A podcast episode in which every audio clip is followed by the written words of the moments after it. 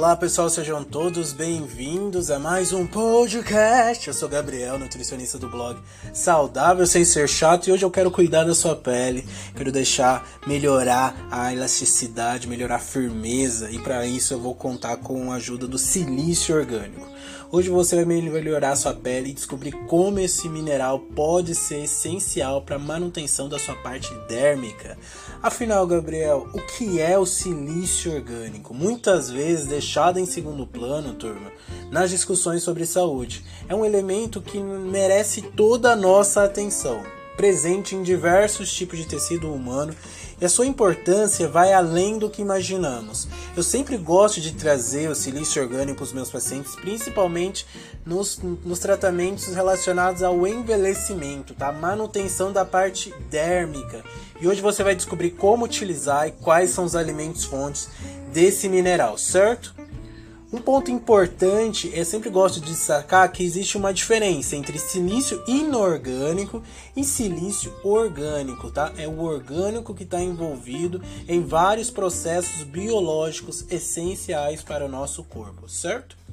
Esse papel multifacetado, turma, do silício, ele se destaca principalmente na parte de saúde dos ossos, cartilagens e de tecido conjuntivo. A gente sabe que com o passar do tempo a gente vai diminuindo a produção do colágeno e o silício ele potencializa essa produção. Ele está ali lado a lado com o aumento da produção do, do colágeno de forma natural.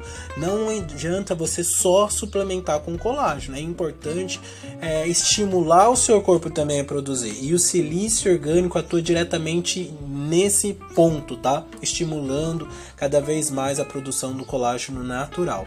A gente suplementa e estimula, suplementa e estimula. É muito importante nutrir de dentro para fora. Além de melhorar essa questão da produção do colágeno, ele também contribui para a elasticidade da pele, unha, cabelo e muitas evidências científicas hoje já traz também o silício como uma prevenção de doenças degenerativas, né? tá? Mostrando ser um, um forte alinhado para essa questão do envelhecimento saudável.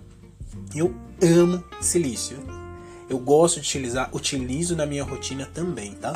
Então ele ajuda a melhorar a saúde óssea, que eu falei para você, contribuindo para manutenção, sendo essencial para absorção do cálcio, tá? Essa elasticidade também da pele, promovendo essa pele mais firme, mais jovial, tá? Melhorando a unha e cabelo, então estimulando essa produção capilar, tá? Prevenindo essas questões da, das quebras e fragilidades capilares e atuando principalmente nessa prevenção da integridade celular, prevenindo, né, entra nessa manutenção do envelhecimento saudável, tá bom?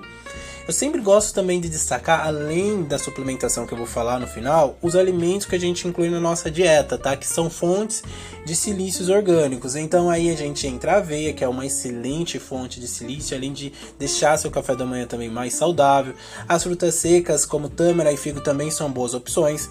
Um ponto importante sobre ela que a gente encontra mais em estações específicas, né? E as frutas também e os vegetais também de folhas verdes escuros. Aí a gente inclui o espinafre, a couve, o brócolis também são ótimas fontes. E para finalizar, essa questão de fontes de silício, o arroz integral e a quinoa também são fontes nutritivas e eu gosto de incluir também.